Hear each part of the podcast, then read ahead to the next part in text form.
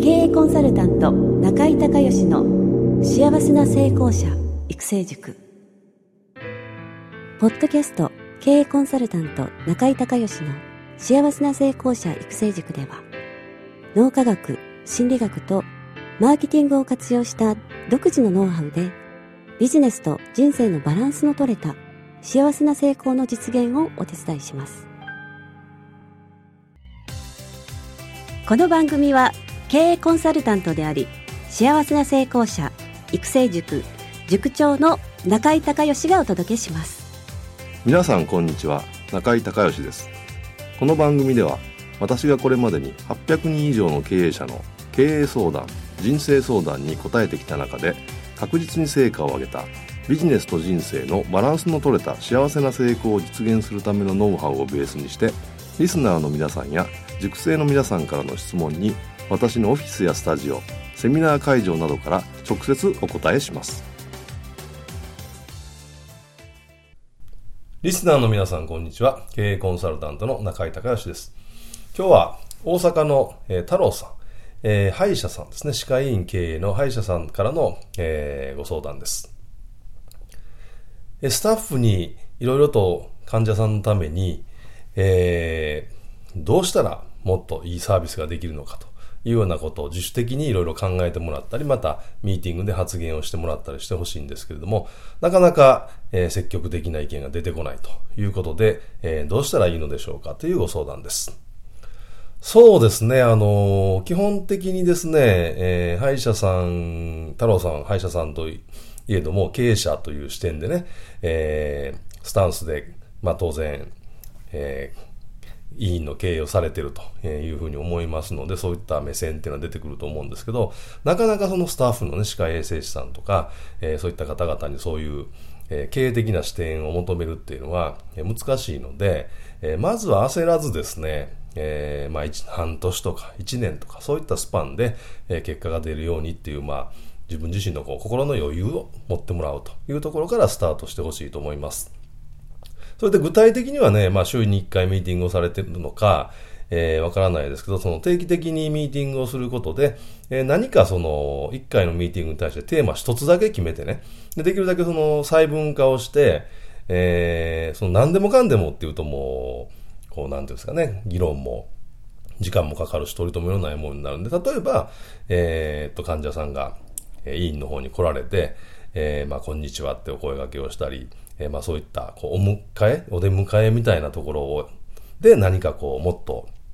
患者さんのためにできることないのかとか、例えばそのカルテありますよね。そのカルテに対して何かないのかとか、あとは実際なんかヒアリングをしていく中で何かないのかとか、細かなテーマを一つ決めて、で、一回に一テーマでいろんなことをまあ話し合って意見を言ってもらうというようなことで、えー、ミーティングを定期的に進めていく。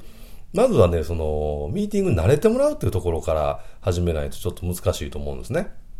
で、太郎さんとか10人スタッフがいらっしゃるということで、結構大きなね、え歯科医院だと思うんですけども、ぜひそういった、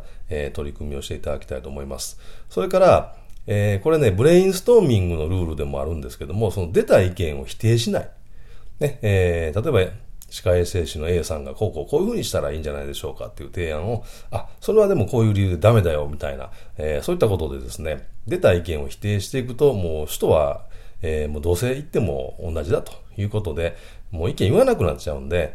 えー、その採用するかね、意見を採用するかどうかは別として、えー、出た意見は絶対否定しないというのを、えー、ご自身も、後のね、そのメンバーの方も含めて、えー、ルール化してですね、えその中でいいものだけを採用していくっていうような形で、えやっていかれるのがいいかと思います。それから、あの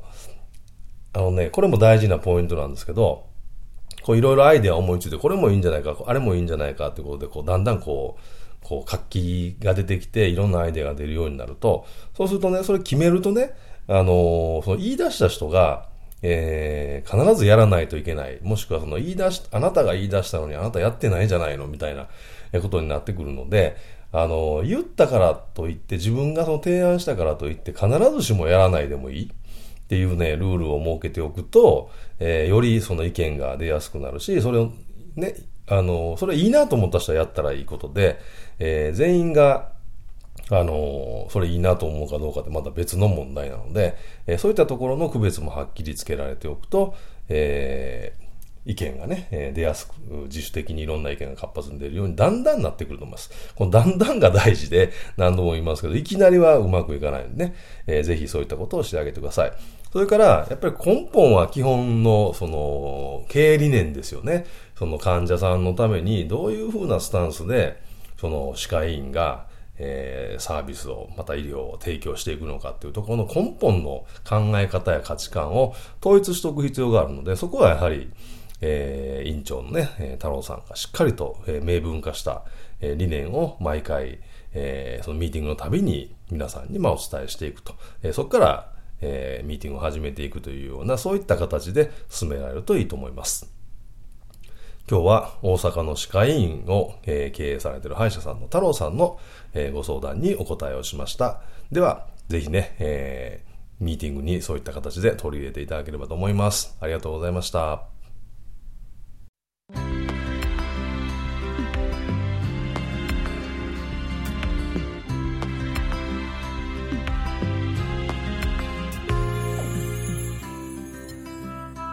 今回の番組はいかがだったでしょうか？あなた自身のビジネスと人生のバランスの取れた幸せな成功のための気づきがあれば幸いです。なお、番組ではリスナーの皆さんからの中井隆義へのビジネスや経営に関する質問を募集しています。質問はホームページの受付フォームからお願いいたします。また、全国各地から